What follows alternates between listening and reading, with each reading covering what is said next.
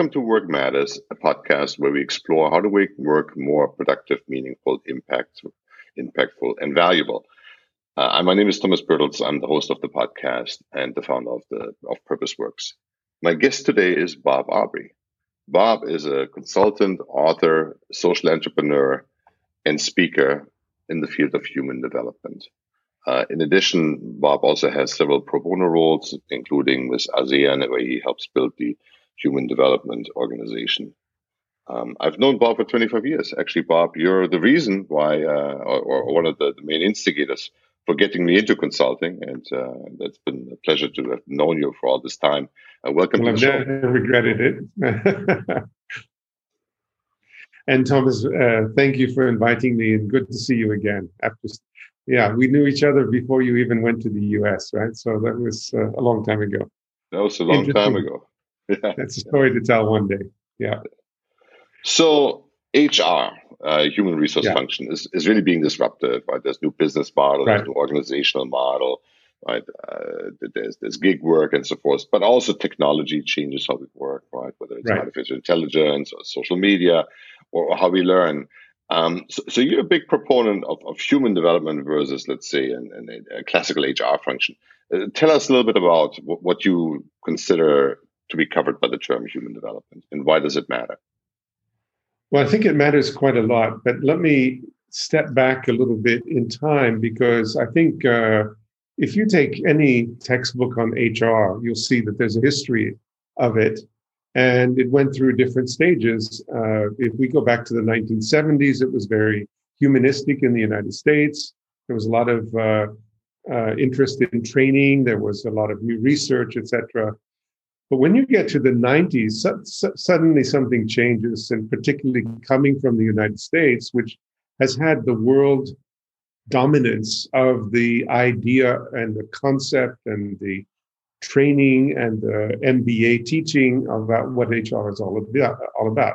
So what happened in the 90s is on the one hand, with companies, there was a, a, a very strong shift towards uh, uh, you know shareholder value, and there were companies taking over the the the, the you know there was there were companies that were buying out other companies, and these corporate raiders were looking at hum, human resources as a cost, and so suddenly the whole thing became how do, do people support the profitability of a business and HR became defined that way with the number of authors, the most famous being, um, you know, Dave Ulrich. And I can remember reading uh, that book and I'm going, what is this all about? Now, 19, in the 1990s, another thing happened that really, uh, that HR really didn't uh, catch on to. It went on to a t- completely different track. And what happened then was the 1990s was when the United Nations started to adopt uh, human development uh, in terms of economics and uh, started measuring development indicators according to countries.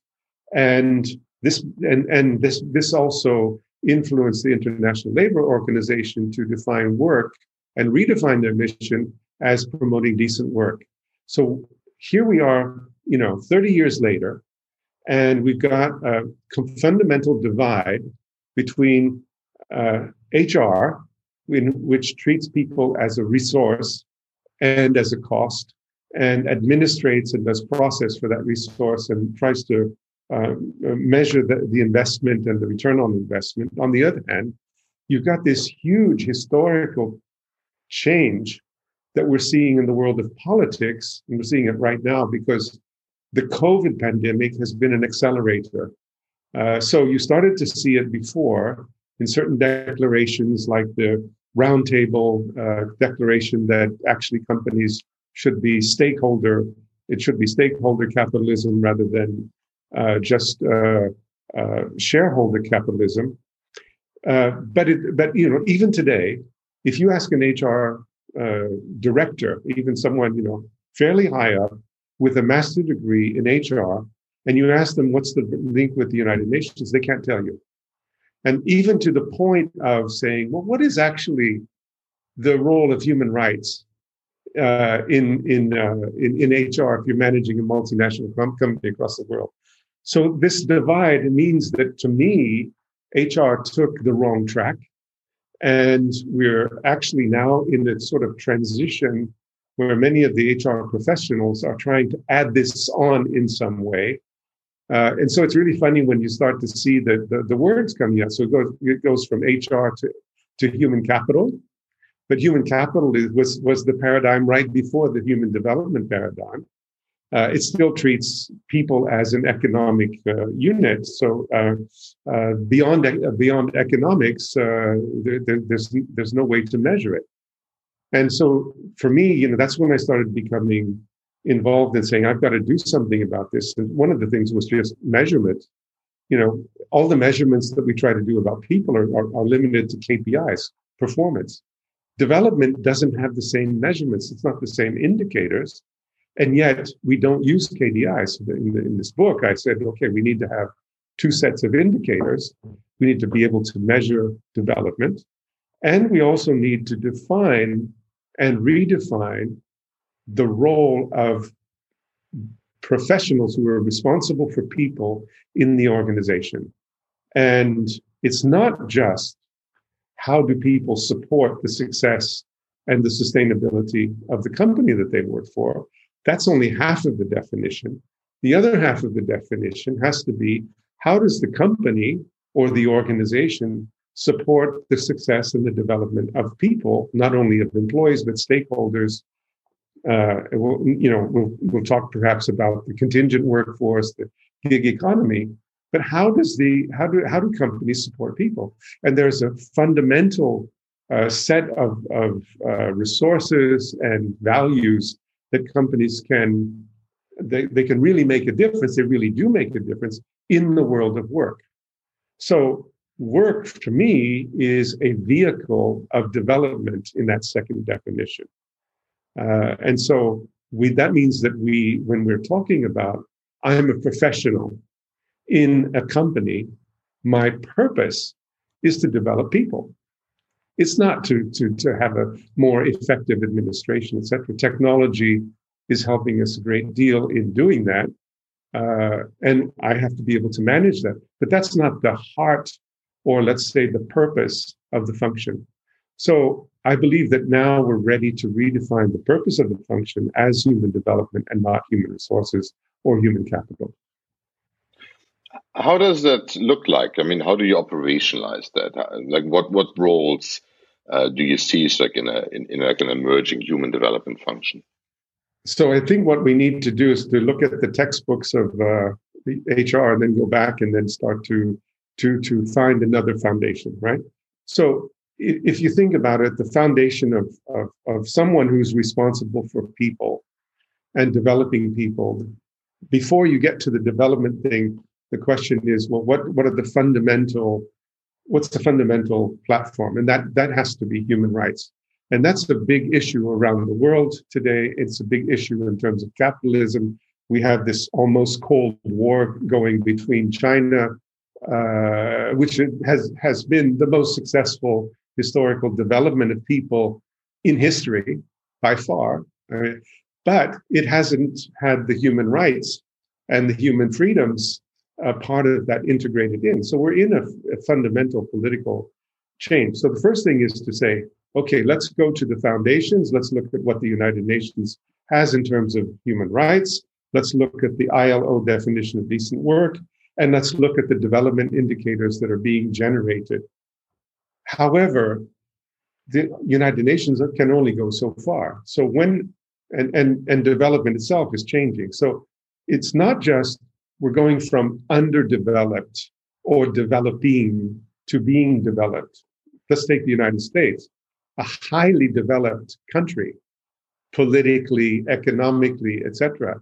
But the, the, the period that, of the Trump presidency that we just, just went through shows that you can actually undermine uh, those principles and those values, uh, and they're very fragile. I mean, we saw it also in Europe during the, the two world wars, particularly the Second World War, where you had very the most advanced countries were uh, going towards uh, political theories that uh, that did not respect human rights. So now what we've got is a is a sort of worldwide movement, uh, and there's a lot of debate, and there's a, there's there's actual conflict, in a sense, about what we're trying to do. So the first thing is you start to change the the purpose, the foundations.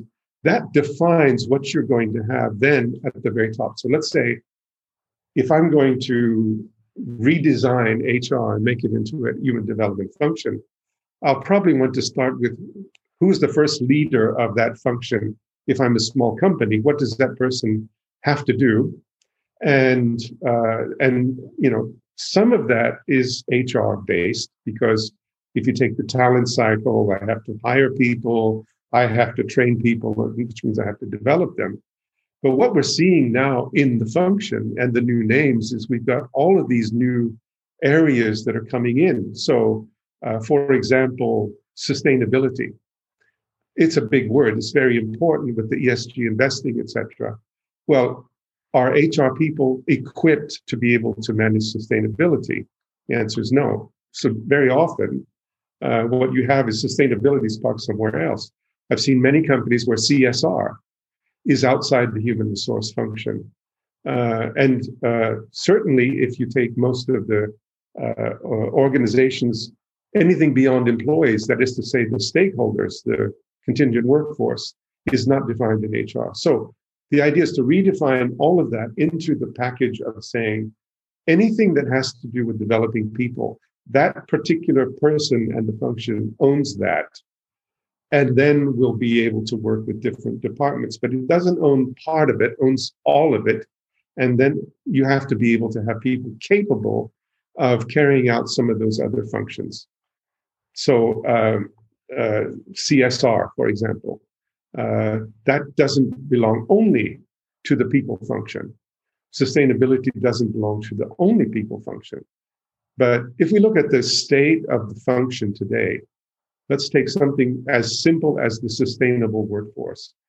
Where do you find a definition of the sustainable workforce? I'm, I'm working with the European Chamber of Commerce in Singapore, and we decided uh, to to have a big uh, theme of sustainability because it's something that Europe is bringing to Southeast Asia. And of course, the sustainability of uh, pollution, global warming, uh, ESG investment is there. But then they asked us with the Human Development Com- uh, Department, Human Development Committee, what, you know, do you have a role? I said, yeah, we do. And I started looking for a de- definition of a sustainable workforce. There isn't one. Can you believe it? I mean, you know, we've got all this sustainability, and nobody has actually, actually tried to formulate. So we did. Uh, we did it ourselves. Uh, so that particular function then goes into some of the very large uh, functions. Yes, you've got productivity. Yes, you've got organizational development. Yes, you've got strategy. On the other hand, you've got some of these very soft elements that that HR tries to deal with, like culture, compliance, but particularly ethics. Ethics is becoming more and more important. HR leaders are really fundamentally not trained to be able to deal with ethical questions. So that's a that's a that's a lack. That's a that's a uh, that's something we have to put in. Then you look at the whole uh, CSR, corporate social responsibility, the e- ecosystem, the sustainability. You need somebody, uh, possibly if you have a let's say a multinational organization where you have these strategic roles that are full-time positions. You'd want somebody that can do that. And then you would want somebody that handles not only the employees, but uh, a whole strategy for the contingent workforce and for partners and for uh, uh, the, the, the, stakeholders such as governments, etc. And I became very uh, involved, directly involved in that by starting this organization called the ASEAN Human Development Organization, because in ASEAN there are these 10 countries that are very, very different. So the labor laws are totally different. I mean, uh, some countries are very uh, developing very strongly, but you've got a communist country, you've got a kingdom, you've got uh, one-party democracies, and you've got multi-party democracies. You've got uh, in in ASEAN, you've got the, the world's largest population of Muslims, the second world's largest population of uh, Buddhists and the third world's largest population of Christians. You've got 300 languages, and you've got nation states that are fairly new because they were all created basically after the Second World War, uh, in which you've got a very strong nationalism. So there is no coordination like we have in the European Union across borders. And the businesses and companies represent a very important force because politically they can't come together. We see this with the Myanmar crisis, where we can't even have a joint declaration for what we should be doing in something that's a not only a human rights disaster, it's a human development disaster. Every indicator of human development is negative uh, in that country, but we, we can't deal with it politically. But companies have these the obligation to be able to start to say, what do we do in the region and what is in the region? So that before you start to get into like, you know the talented learning, the technology side, uh, the employee experience side, which you also need, of course. So much of the management literature is, is so, so US centric, right? Where a lot right. of the the, the work is, is, is, being done here, at least published here, and, and English is like a more universal language. Right. What differences do you see with with more Eastern countries versus Western countries, and how, how they look at human development, and what's what's the same, what's yeah. different?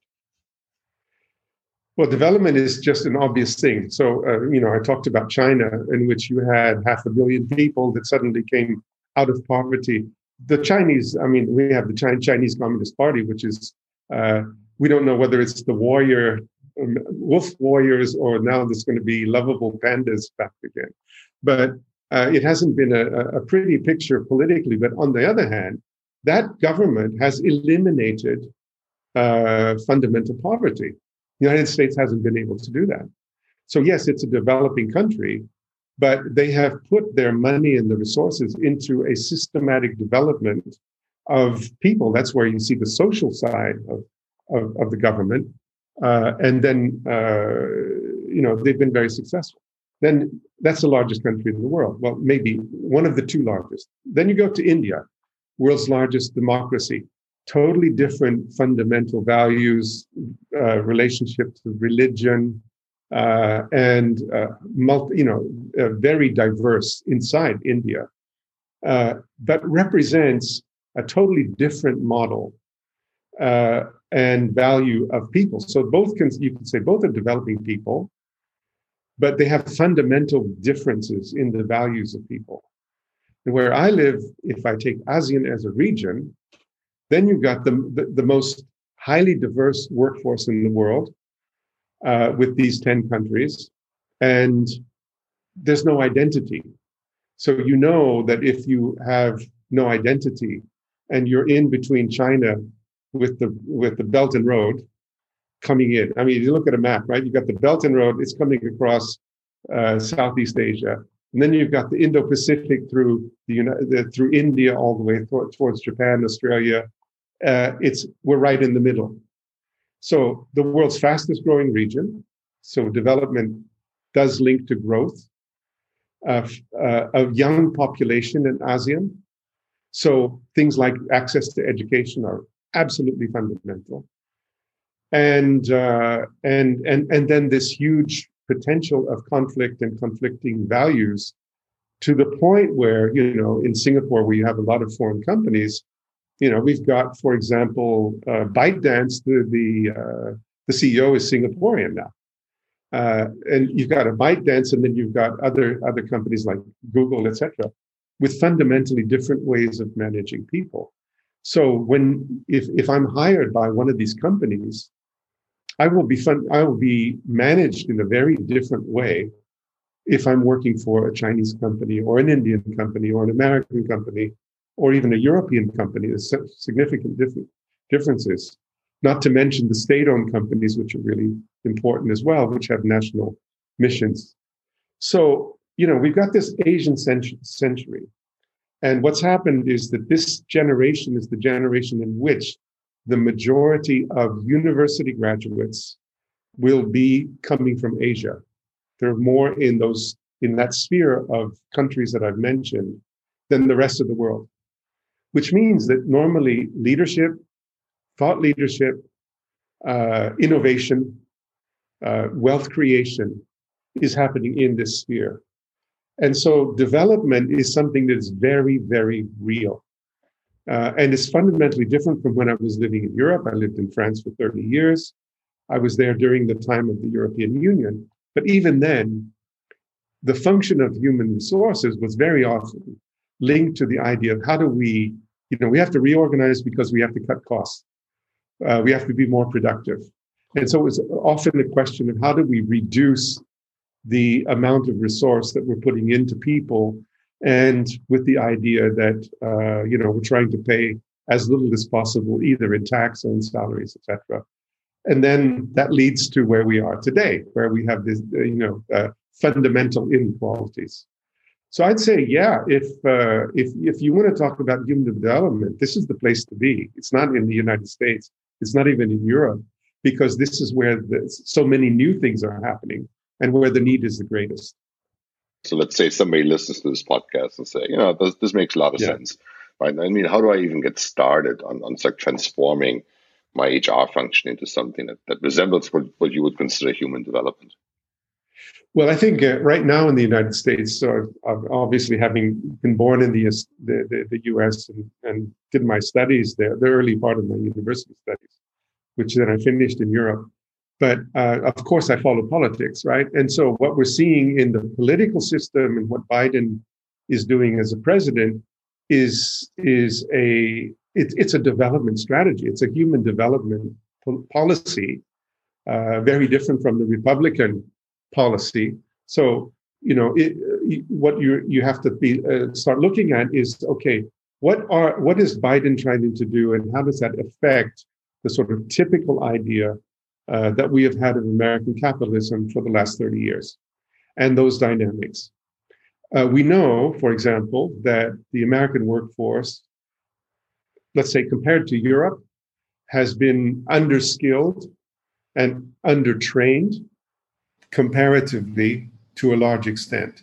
And the idea was now the idea now is well, government's going to spend a lot of money on trying to get people uh, trained and uh, you know rebuild this this middle class. Uh, what is a company going to do about that? Well, often this is where the, the I would say that today we're probably in one of the most fundamentally ethical periods uh, that we have been in in history, which is uh, it's not the only time.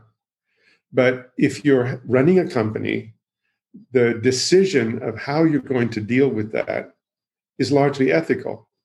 And you have some very good examples of, let's say, um, Amazon, uh, Jeff Bezos' HR policy was one in which he paid the least and it was very, very hard driving, uh, very ungenerous. And then he starts to say, oh, yeah, I'm going to raise wages because we've got this problem with the middle class. And they've actually done some quite innovative things in terms of helping uh, people in, in uh, seniors, for example, to be able to work in their factories. Uh, so um, I would say it's time to really think ethically first. That's where it starts. Then you try to say if you if you really want to invest in people, you start to take a, a more humanistic approach. So it's sort of a philosophy or a policy or a culture. Uh, then you have to start looking at how you're going to change the leadership uh, development so that it's not just one-sided. Uh, and of course, then you have to you have to change your HR. And in many cases, I think for companies, they're going to have to start looking for uh, people that say, "Can you do human development?" Uh, I don't really know what that means, you know. Uh, so what we're doing is, uh, for example, here, uh, human development as a practitioner for professionals working in com- companies uh, as professionals in the world of work is something that's really, really new. And uh, for example, there's no certification training. There's even no career path that is that is built. There's no textbook. There's no university course for this. So uh, what it means is there's a huge opportunity for people that want to move in that direction and uh, then they start to need to rebuild this function. and uh, then you start you're going to start to see that professionals with certain certain experiences educational foundations uh, capabilities uh, it's going to change and unfortunately we'll have those people that make the transition in hr we'll have those people that are largely involved in administration or just uh, efficacy uh, or efficiency cost, uh, cost cutting, etc.